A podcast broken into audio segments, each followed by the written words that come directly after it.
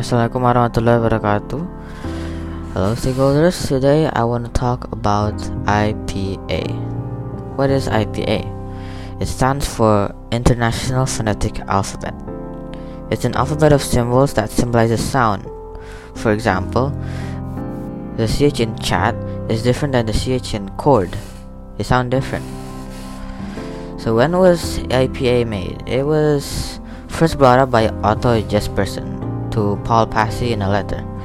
Paul Passy was a member of IPA, which was the Internet Phonetic Association, not the alphabet. It was then developed by A.G. Ellis, Henry Sweet, Daniel Jones, and Passy in the late 19th century. It was made to standardize the representation of spoken language, since many of them aren't consistent with the written language. Then, in 1886, the, the International Phonetic Alphabet was made and a chart summarizing it was published by the International Phonetic Association. It got revised a lot of times during the 20th and 21st century. How does the IPA work? So, the IPA is mo- mostly used Roman and Greek characters. The IPA can be used with a broad transcription with with slash marks and narrow transcriptions with square brackets. For broad transcriptions, you only use different symbols when the language differentiates them. But for narrow transcriptions, you try to put as much information of the sound as possible. For example, the English T sound is aspirated as a little H sound next to it, T. So in a narrow transcription, you put a T with a diacritic on it to symbolize the aspiration. While in a broad transcription, you just use T to symbolize it. Diacritics are little symbols that are used to modify a, a consonant or a vowel. For example, aspiration like the one I mentioned before, and also nasalization, like the O in the French bonjour. In the IPA, there are two kinds of phonemes, which are basically letters, consonants and vowels. For consonants, they are grouped by their place of articulation, manner of articulation, and by whether they're voiced or not. The place of articulation is where in your mouth does the sound come from. For example, P is bilabial, which means its the uh, place of articulation is between the two lips, while K is velar, which means it's located at the back of the tongue. K. The manner of articulation is how a sound is made. For example, the manner of articulation of M is nasal, mm, which means the sound comes from the nose, while P is plosive. The sound is created by closing the voice tract. Voice consonants are consonant sounds that are made by vibrating the vocal cords. For example, k is a voiceless consonant, but when you put but when you vibrate your your vocal cords, it becomes g. The main places of articulation are bilabial, labiodental, which is between the teeth and the lip, like f, dental, which is between the teeth and the tongue, th alveolar it is the tongue touching the alveolar ridge like the, na, sa. Post alveolar is tongue near or touching the back of the alveolar ridge, ridge like sh and j. Retroflex is when the tongue is between the alveol alveolar ridge and hard palate. So basically, you put your tongue tip as far as back possible, like the, the, Uh, uh, the, the palatal, pal palatal, palatal, which is the tongue's body, which is when the tongue's body is raised to the hard palate, like y, nya, and j.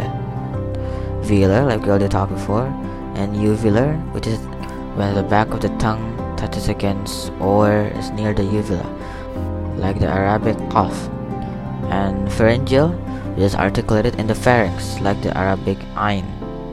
And hot and finally glut glottal, which is articulated in the glottis, like huh, or the stop in uh-oh. Now the main manners of articulations are plosive, nasal, like we talked before, and trill, which is vibrating and which is vibrating an articulator like r or.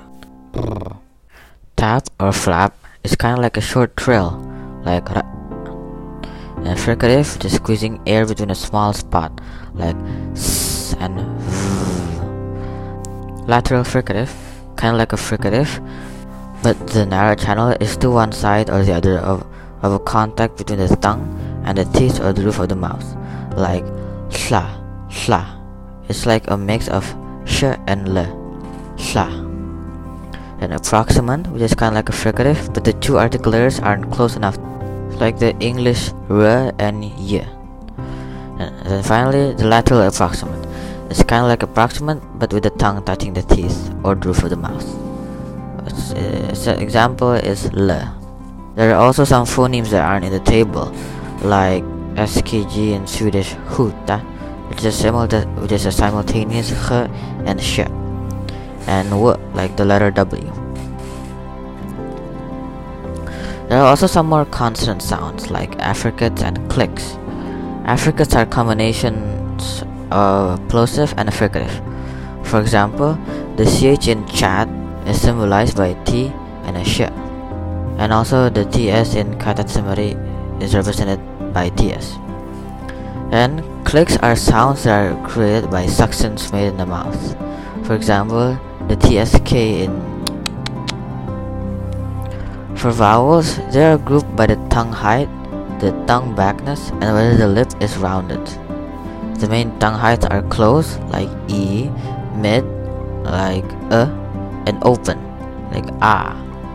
But they can be further divided to, be to include near close, like the E in it, close mid, like the E, which is closer to E than A, and near open, like the A in cat, an open mid like A, which is closer to an A than E.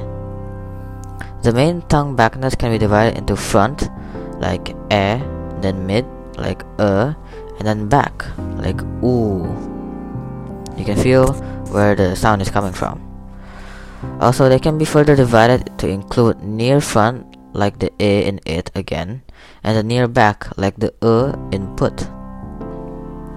An example of vowels with rounded lips and unrounded lips are a, the a in hot, and the a in spa. Another example would be the e in the Turkish kadın and the double o in cool. There are also suprasegmentals, which are features that add stress, length, tones, etc. To make a sound last longer, you add a symbol that looks like a column with arrows next to the phoneme. An example would be the word B. You can hear that the I, the double E, is long. B.